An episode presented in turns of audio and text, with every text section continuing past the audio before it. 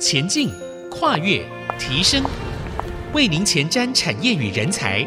听见这世代，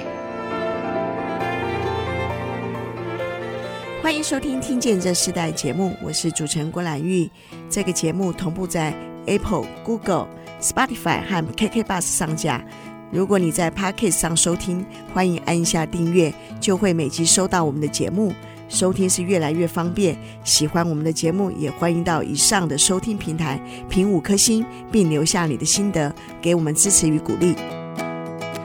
今天我们特别邀请到红梅文化艺术基金会暨红梅文创之业的董事长陈天顺 Ben 来到我们节目，Ben 你好，呃，主持人好，各位听众大家好，我是陈天顺。我自己很高兴，在今年二零二三年的时间里头，呃，特别认识了一个非常好的文创推动者，呃，就是陈天顺 Ben 啊、呃，执行长，他呃是一个非常可爱的人。我自己在多次的跟他接触之后，我发现哇，台湾也有这么特别的人，尤其是在新竹这个地区啊、他们特别用文化来扎根，来推动这个城市的文创的活动啊。其实做文化不容易，你自己的过去的经历和专业，然后进入到这个新的文化领域，最重要的原因是什么？嗯。我以前是科技人啊，我一直在科技产业里面也沉浸了非常之久，呃，有三四十年的时间。一段时间之后，呃，也是会想要回到自己的家乡来做一些事情，所以很自然的在科技业的这个工作，到了一段时间之后，我们也把经营的棒子交给了年轻的经营团队。就在这样的一个时间点里面，我就回到了新竹家乡，来用文化艺术。尝试着在家乡新竹地区来做一些对社会有意义的事情。是我看到一个科技经验与人文美学带动生命更大容量的推展者。我也看到你自己在这个红梅的团队里头，你以你自己过去的经历和专业，它可以如何帮助你进入新的文化领域呢？嗯，我觉得这个要从我们年轻的时候，甚至在求学的时候的这个学习。的经历开始讲起啊，我们小的时候或者在求学的时代里面，怎么样子保持一个多元的兴趣，对于一些议题的关注，其实是非常重要的。在我们求学年轻的时候，其实还没有很大的这个工作压力的时候，其实可以多元的去探索自己的兴趣。不管是在音乐、文学、艺术上面，或者是说我们对于社会的议题的关怀，在那个时候啊，如果埋下种子的话，其实那个种子会在你的血液里面，呃，自然就会保留的一个火种在那里。那等到有适当的时间的时候，那一颗种子它会长出来，然后会用你后面累积的这些资源去灌溉它。嗯，所以我觉得在年轻求学的时候，怎么样子去做多元的探索学习，呃，甚至是说对自己关注的议题有更多的认识，在那个时候，我觉得是一个很重要的把种子埋下去的一个阶段。嗯，可是这个科技背景帮助你怎么进入这个人文领域？当然，它第一个是你要从事一些文化艺术，尤其现在要当做是一个知识的平台的时候，你要有一些经济基础。所以经济基础的话，对于我现在做这些事情，是胆会比较大一点啊。这是一个。第二个是在于理性的思考，跟用科学的管理的模式来呃去经营一个文化创意产业，在它的经营的运作上面，其实是必要的。呃，过去人家会觉得说，理性跟感性好像是天平的两端。在做这种文化创意产业啊、呃，是需要比较多的感性跟创新，但是事实上，创新也是要有纪律的。那我过去的这种科学的训练跟这种呃科技的管理，它其实是呃让我们的创意是可以被规范，或者是说可以被重复的去产生的。所以，我现在在做这种文创的这个产业里面，我认为在过去的这种科学管理的训练之下，对于现在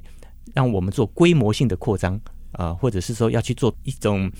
呃理念的推展上面是有帮助的。所以你自己在过去的科技专业中进入到呃文化产业的撞击哦，这个撞击让你产生哪一些新的思维呢？呃，我觉得第一个最重要的是在于过去在科技业里面，其实是在解决问题，或者是针对某一些事情的推展。但是在做人文艺术的，其实重点还是在人的关怀。那怎么样子在事情的推展上，又能兼顾到人的感情跟温度？这两件事情，呃，我一直觉得说，他们其实是可以相辅相成、跟互相对话的，嗯、而不是说一定要就是互相排斥在天平两端的。哦，那表示说，过去呃，因为你自己本身在台湾很重要的这个科技产业工作过，那也在外商公司的领域工作过。你刚刚提到这个情感、这个人文的关怀，在科技产业里头没有吗？呃，当然也会有，在科技产业里面，一般来讲会让人觉得是理性非常的多。那甚至在外商里面，有时候它是受限于很多的大公司的这些规范，它相对的来讲，不管做决策、下决定都比较理性一点，甚至有时候会呃冷血一点。啊，但是事实上，这个我认为还是跟每一个领导者、经营者本身的训练跟他的养成是有关的，在。那样的环境之下，还是可以带有一些温度的。是，所以你自己从科技业跨界到文化创意产业，你那时候所开始的第一件事情是什么？呃，我们红梅其实是有两个事业体，一个是红梅文化艺术基金会，它是一个 non-profit organization，啊、呃，它是一个非营利性的组织，主要做的事情是以陪伴跟支持年轻的艺术创作者或工艺家。在他们还没有成名之前，可以陪伴跟支持他们在创作这条路上面继续往前行。嗯、那这个是文化艺术基金会。那另外是红梅文创置业股份有限公司，它是一个呃社会型的企业，就是它需要有一个商业模式，呃，但是它是关注某些社会的议题，提出一些解决的答案。我所以那时候第一个成立的是第一个成立的就是在两千零八年的时候，我成立的基金会。那这个基金会刚开始的时候是一个教育基金会，是以关注新住民的第二代的教育资源跟偏乡儿童的教育资源为主。那二零零八年那一年是刚好我要到美国去设立我的科技公司的全球的业务行销总部的时候，那一年我就用我的爸爸妈妈的中间的一个名字红跟梅设立这个教育基金会。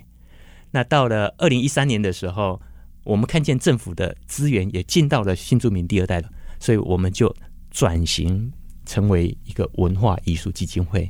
来支持陪伴年轻的艺术家，所以。进入到这文化艺术是从基金会开始，所以从基金会的运作，那时候是一个非盈利的组织，对不对？对。那你听到这个新著名的这个新的一代，他们在艺术人文的发展里头，你反而着重在教育的部分。嗯。然后刚刚被你提到一个很重要的一个基础，他从科技业转业到文化创意产业，其实很重要，他必须要先在科技业赚到钱，才能进入到文化创意产业。当然，也在这个科技产业里头，我看到你呃邀请了非常多。的志同道合的许多的科技人一起来支持你的这个计划，嗯、然后呃也开始在真实的运作。可是刚刚你也谈到另外一个，就是它真正在运作了，有商业模式的运作的一个公司的营运。是，那这个部分可以稍微简单的说一下。好，呃，其实，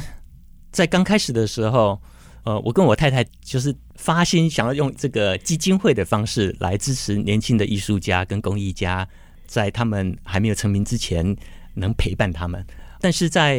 二零一五年的时候，呃，我带着这些艺术家去日本做旅游见学，在那一次旅游的过程里面，我们发现文化艺术的力量可以进入到偏乡，把这些旅游经济的力量，让逐渐凋零的一个呃小镇村落，它可以有更多的经济活动可以进去，也可以带动年轻人返乡。那甚至可以让在地居民的光荣感重新的再被带起来。透过这样的这个刺激，我觉得或许我也可以回到我的家乡，用文化艺术进入到家乡里面，让我们用一种有商业模式的运作的方式，产生更多的工作的机会。那也可以带动年轻人返乡的潮流。所以后来就在二零一七年的时候。我就在新竹开始以或者这个名字建立的书店、舒适餐厅、民宿、公益、电影院等等一系列的据点。是这样子的计划，看起来是非常自然的产生。但在这样的过程中，文化创意产业就像你刚刚说的，它是一个商业经营，它也是一个不容易的产业哦。是我们下一段要继续来请 Ben 跟我们分享，呃，你们自己在这些事情上超过你自己原先的预期计划吗？你自己让这个文化产业站稳的很重要的关键有哪些？我们稍后回来。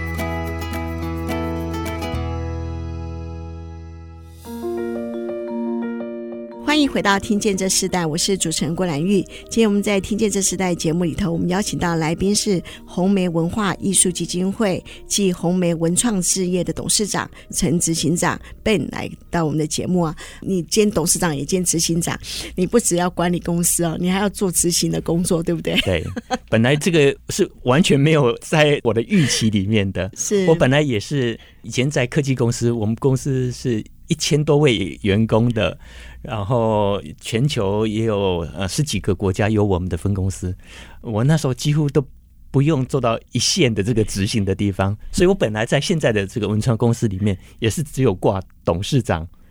但是后来发现说，呃有很多的需要去执行，需要用一些呃科技的方法带进这一个文创产业，所以。变得我不得不跳下来，要担任执行长这个角色。所以这会不会就是你呃，有些事情在运作上超过你原来预期所规划的这些计划的方向？呃，是不是可以提一些？就是说你本来认为应该这样走是最自然、最顺的，呃，结果哎，规划打乱了，嗯，或是改变了。是，本来我想的计划是从文化艺术基金会后来衍生的这一个文创置业股份有限公司这样的社会企业。那我们按照的原来的计划，就是我把这个擘画的蓝图，找到专业的经理人一起来实现这样的呃计划跟梦想。在过去六年来，我们修了六栋老房子，然后把八种不同的这个营运的内容放进在六栋老房子里面。我们现在也有将近七十名的员工。那在这个运转的过程里面，本来我在想说啊，我就。担任一个运筹帷幄的这个董事长，然后由我们的同仁负责经营就好。但是会发现，就是说，在文创产业里面，到达了某一个规模之后，你必须要有足够的商业的活动跟营收来支持这个公司的运作。嗯，刚刚主任提到的说，科技业相对来讲，它的个人的产值是高的，一个人的平均生产力可能。可以高达几百万，但是在我们文创产业，有时候一个人的平均生产力大概只能贡献在一百万，甚至比一百万更少。那长久下去，自己都吃不饱了，你怎么去发挥影响力？怎么可以让这个企业继续运作下去？所以，让我们的文创产业的每个人的生产力是可以提升的，它可以透过用团队运作的模式。让工作上面的分工跟合作，它是有方法可以运作的，这个就变得是比较重要的。嗯，所以董事长兼执行长哦，那你怎么让这个文化产业站稳？哎，跟主持人报告，我们也还没有站稳呢。虽然已经、哦、已经有六个据点了吧，对不对？对对对，虽然是这个，我们已经成立了六年，我们也非常的努力，在不断的产生新的创意，然后跟各界的串联跟合作。但我们还是在不断的学习。是，我认为是这样子。过去在文创产业的人会一般都讲说，我把我的内容好好的生产就好了，我只要做好内容，他自然就会找到有消费者会去欣赏它，来这边消费。但是常常忘掉的怎么去跟消费者沟通互动，甚至在这个消费的过程里面，它是要被设计做一些体验上面的设计的。所以，怎么样子从消费者的角度去反思你的内容要怎么去做调整，怎么去呃引导？这个我认为是一个蛮重要的关键，不是只是拼命的把内容生产好就好，而是要真正去了解到我们要对哪一群的消费者说话，他们的痛点在哪里，他们的需求在哪里，然后我们是不是在了解的这个过程里面，设身处地的去从消费者的角度去思考这件事情。我觉得这样子的话，才比较会是一个良性的一个文化创意的循环。嗯，那所以在红梅的整个团队里头，你们主要是 B to B 还是 B to C？哦，我们在前面的呃四年，主要都是 To C，个别消费者到我们的门市据点来体验消费为主。但是我们后来也发现了，单单靠 To C 的呃消费者来呃消费，尤其我们又碰到了疫情，呃，有时候是消费者没办法进来的，所以我们也在。经营门市据点这个过程里面，我们的同仁也训练出他们的提案策展的能力。透过这个提案策展的能力，呃，我们也开始大概在从二零二零年开始，我们也跟政府的单位，不管是新竹县、新竹市、客委会、文化部，我们向政府这些单位去提案，我们关注的某一些议题，不管是食农教育，或者是。呃，两性平等或者是一些呃永续发展的这些议题，我们主动去提案，所以我们有到 To G 的这样的这个商业模式。是，呃，你们最近正在规划的这个呃台湾用材料一起合作的。艺文季二点零乐成生活节来举例的话，那你们如何将文化创意产业植入城市的生活脉动？这个部分应该就是从 B to B 延伸到一般的民众的跟你们互动的一个模式。是，这点我们也要非常感谢台湾印材，他们也看到了我们在地在努力在实践。台湾印材呃文艺季事实上已经举办了二十二年了，过去在我们台湾也。发挥过很好的这个影响力，提升大家在美学的观点跟这个文化艺术的这个提倡。那经过二十二年之后，应材在去年也跟我们讨论说，他们希望更多的民众还有他们自己的员工能参与到他们的这个善意的活动。那透过这种更多元的参与、更广泛的这个参与的话，也可以把这个影响力打开来。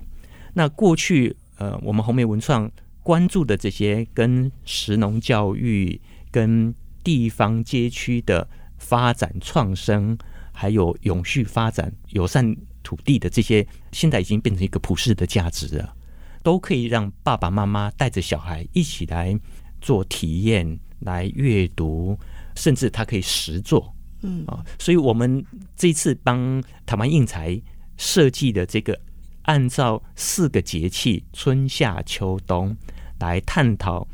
食物从产地到餐桌，那跟着季节来饮食。那我们也可以谈风味，怎么样子让你的日常生活里面培养你的生活美感，然后你把脚步放慢来过一个好的生活。透过手作来了解工艺的这个生产过程，在在的我们就希望说，让更多的人多元的来参与。也让他们体会到说，四季皆美，而且这些美其实就在我们的日常生活里面。这个生活节目前看来达到什么样的成效呢？嗯，我们就看到的就是说，的确如我们当初设计的，是看到很多的在地的居民或者是科学园区的这些从业人员，他们是惜家带眷的来参与我们所办的这个市集导览的行程或者工作坊。那他们在这个参与的过程里面，因为有饮食的体验，然后也有手作，所以过程里面是很欢乐的。他不是静态的在那边接受资讯而已，而是他能沉浸式的在那一个环境里面去享受这个过程。那国内的整个城市文化的环境来看，你在这个活动中，你有没有观察到哪些部分好像仍在一个过渡时刻，哪些部分已经在催化中了？过去。大家在呃看台湾的这个发展啊，很多资源的集中都是在大都市里面，台北、台中、高雄六都里面，还有桃园、台南等等，所以很多的这些资源跟建设在这些大的城市里面，甚至有一些文化消费也在这些大的城市里面。但是我现在看到的有一个发展，就是说现在越来越多的地方。透过介绍他的地方的特色，再加上年轻的创意，回到了家乡，年轻人他会用另外一种转译的方式，把过去觉得稀松平常、平淡无奇的物产也好、节庆也好，它经过它的设计包装之后，变成一个非常吸引人的一种主题。我们红梅，我们在新竹也在创造一个街区啊、譬如说，我们自己红梅在大同路东前街，我们就有五个据点，我们有。或者光盒子，就是以前的影像博物馆。那我们有文史书房、工艺橱窗，或者新洲屋，还有或者风旅跟或者咖啡，大部分都在这个呃新竹的大同路里面。我们希望透过我们在这个街区里面，我们建的几个据点，同时我们也吸引很多年轻人到这条街上面去设他们的店铺啊、譬如说有呃很有特色的早午餐店。还有一些甜点咖啡店，它慢慢的就有一点像在台北的赤峰街，他们就要想到说要有一个幸福的下午，要去吃点甜点，喝点咖啡，去看一些特色的手作。在这条街上面，其实都可以看得到。对，这个上次 Ben 其实有带我们去导览一次哦。我看到他在这个街区，他真的非常用心的扎根。很多年轻人他们要开一家店的时候，甚至他们可能是传统老店，延续了第二代。这第二代要开店的时候，他父母还会特别请 Ben 来说：“哎，给我们一些指导，甚至给我们一些建议。”我觉得这是一个非常特别的。呃，陈天顺 Ben 他们带着这样的一个团队正在做这件事。我们先休息一下，在下一段部分，我们要请 Ben 继续要跟我们。分享，我们稍后回来。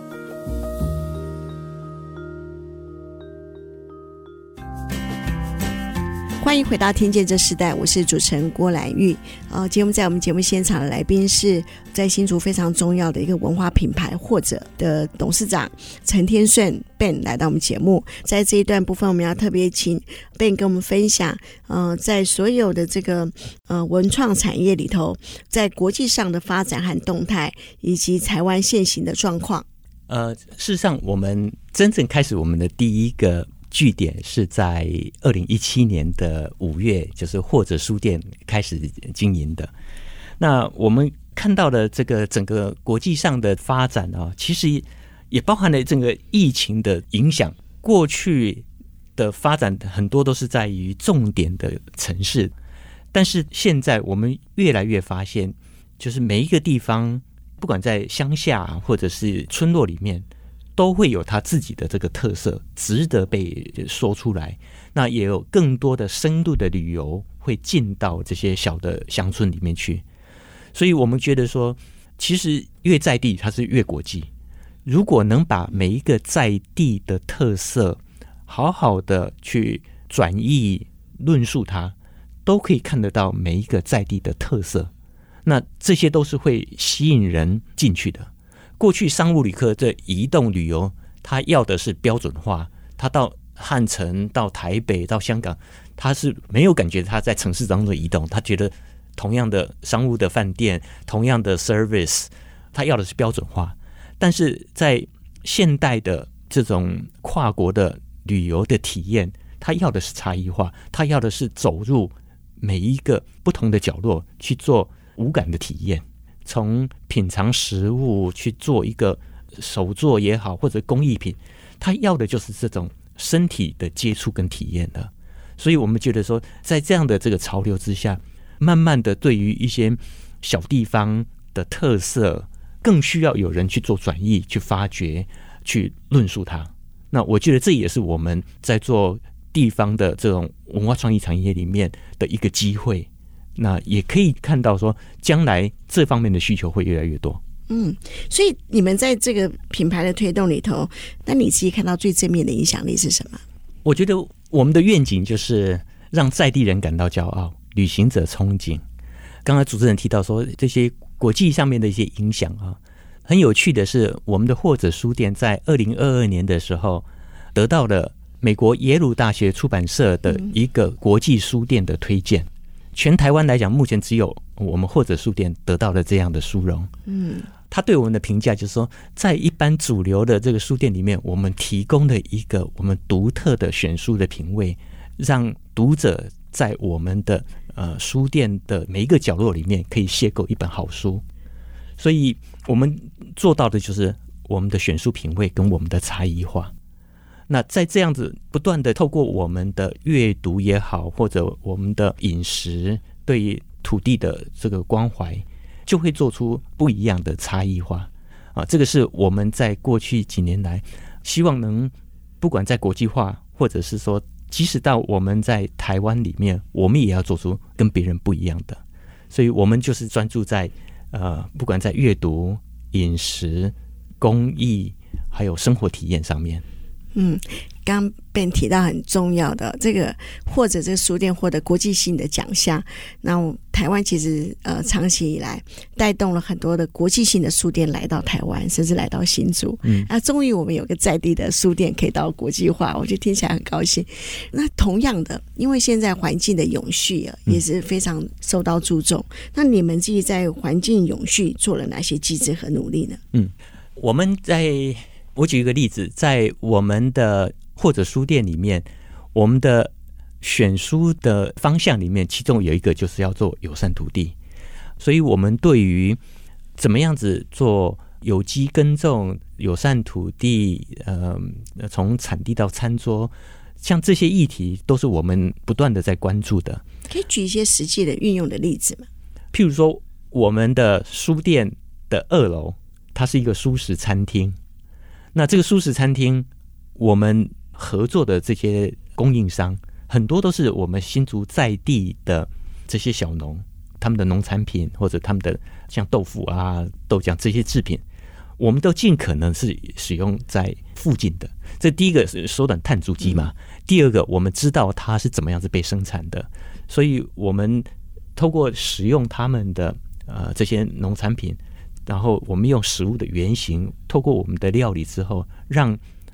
附近的居民跟我们的消费者，他吃到一个好吃，但是又健康，然后又对土地友善的这样的这个食物，我们就是在这个过程里面做这样的食农教育。我记得我还吃过你们的那个柿子做的那个呃柿饼马斯卡彭，对对对，也很非常特别。嗯、是，这就是一个在地的这个文化创意产业，然后结合了在地的这个您刚刚说的碳足迹的环境，甚至一个食农教育概念。是。那你自己最重要的经营理念和实践价值是什么？现在有正在看见吗？嗯，其实这个里面也可以谈一下，就是说，包含了我在去年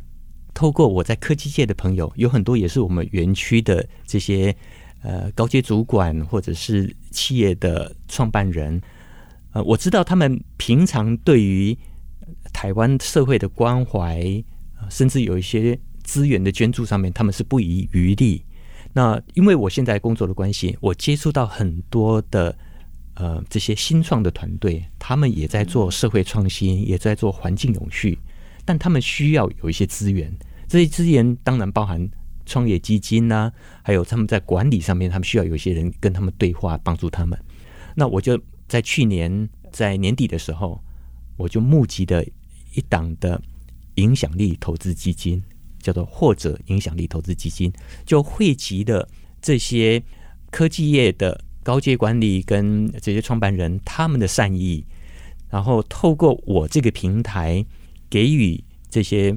新创的这个团队，让他们在创业的过程里面不要那么辛苦。那同时，如果他们需要有一些营运上面的一些协助的话，我们也可以提供一些。那你会协助他们品牌化吗？是，我就举一个例子，就是。我们投资的第一家公司，它是一个非常有理念，它用台湾的意象设计的这些花样 pattern，呃，做成各种布的布包啦，或者是一些布制品。他用了非常多的社区的妇女二度就业的人力，给他们有机会获取他们的呃薪水，也把他们的这些生产力可以用在这个产品上面。在疫情的时候，其实他们。呃，相对辛苦，因为没办法到国际化去做推展。那我们就投资他，在这一次的这个募资里面，我们就是要帮助他能走到国际化，去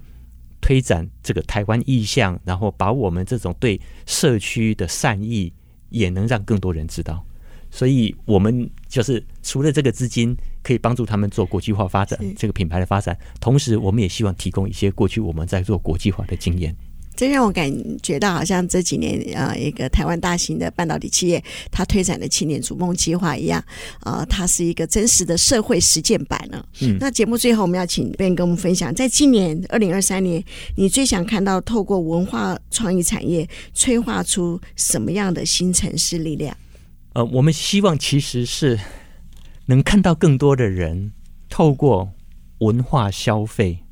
来支持这些。默默扎根在各个地方，在做转移、在做创新的这些呃年轻人的团队也好，或者是他们有心在做对台湾有意义的这个新创的团队，